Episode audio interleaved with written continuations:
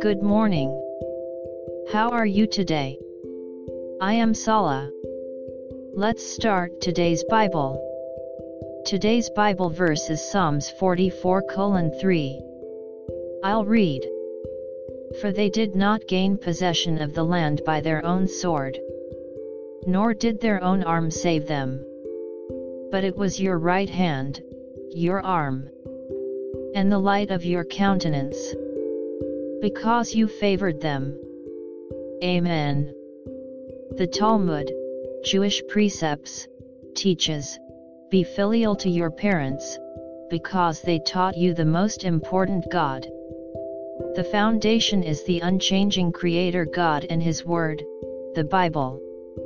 If you live on an unshakable foundation, even if you yourself are shaken, you can turn back, but if your foundation is shaky, you will never be able to achieve mental stability.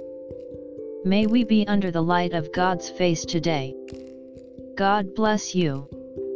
See you tomorrow.